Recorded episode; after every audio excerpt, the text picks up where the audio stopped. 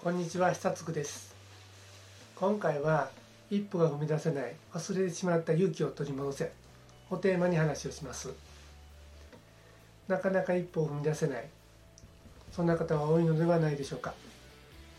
スキルがない時間がないお金がない家族に止められている準備が足らないいろいろと考えてしまう。しかしそれは全て言い訳に過ぎません。自転車に乗れるようになった時のことを思い出してください。何度もこけて膝をすりむいて泣きべそをかきながら悔しくてそれでもチャレンジし続けて少しずつ焦げるようになりそしてやがて一人で補助輪なしで乗れるようになったあの日のこと。そのような経験があるのなら大丈夫です。大人になって忘れてしまっただけです。前に進むことができればこれまで見えなかった新しい世界を見ることができます。新たな自分を発見することができます。ではなぜ忘れてしまったのでしょうか。どうすれば忘れてしまった勇気を取り戻すことができるのでしょうか。なかなか一歩が踏み出せないでいるという方はなぜあなたは忘れてしまったのか。どうすれば忘れてしまった勇気を取り戻すことができるのかが分かります。これらが分かるとあなたは明日から果敢に攻めまくるチャレンジャーに生まれ変われるでしょう。そして次から次へと新しいことにチャレンジし新たな自分に更新していけるようになるでしょう。では参りましょう。今回の結論ですが一歩が踏み出せなくなった理由はわからないものはやっぱり怖い。失敗は悪いことと思うからです。この2つのことを克服することで踏み出せなかった一歩が踏み出せるようになります。わからないものを目指さずにわかるものを目指せばいいんです。そして大きな失敗は避けるにしても小さな失敗は気にせずやるんです。そうするとチャレンジのハードルが下がり一歩も踏み出しやすくなります。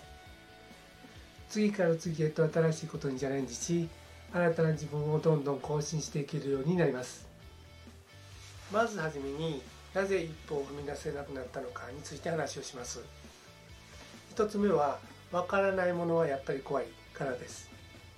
生き物は未知なものを恐れるようになっています。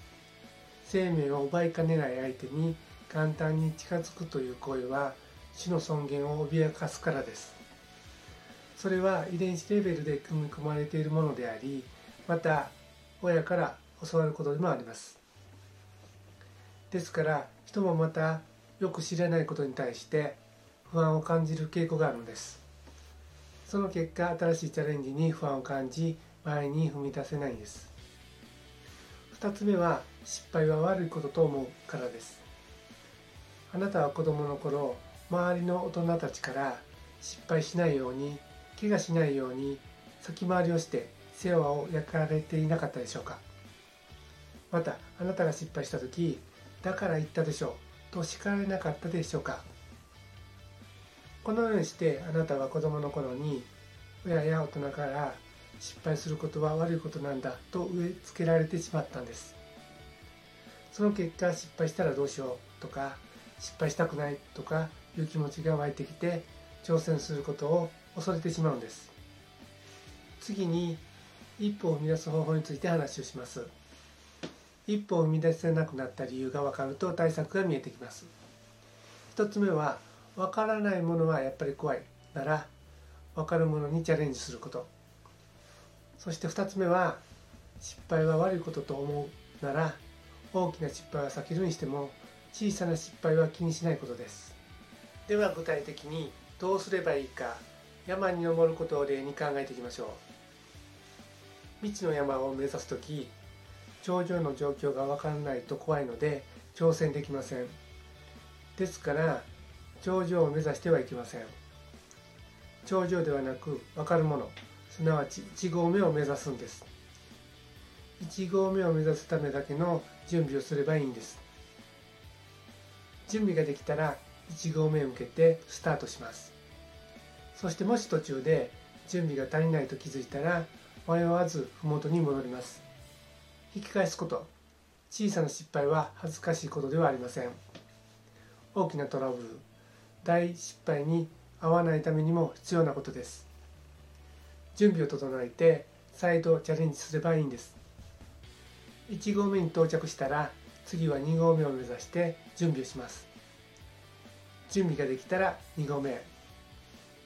2合目行く途中で準備が足りないと思ったら1合目まで戻ります。2合目に着いたら次は3合目。3合目の次は4合目。5合目頂上へと進んでいくんです。いかがだったでしょうか？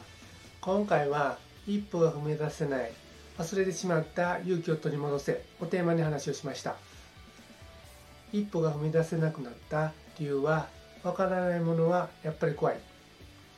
失敗は悪いことと思うからです。わからないものを目指さずにわかるものを目指せばいいんです。そして大きな失敗は避けるにしても小さな失敗は気にせずやるんです。これで明日からあなたは果敢に攻めまくるチャレンジャーに生まれ変われます。そして次から次へと新しいことにチャレンジし新たな自分に更新していけるようになります。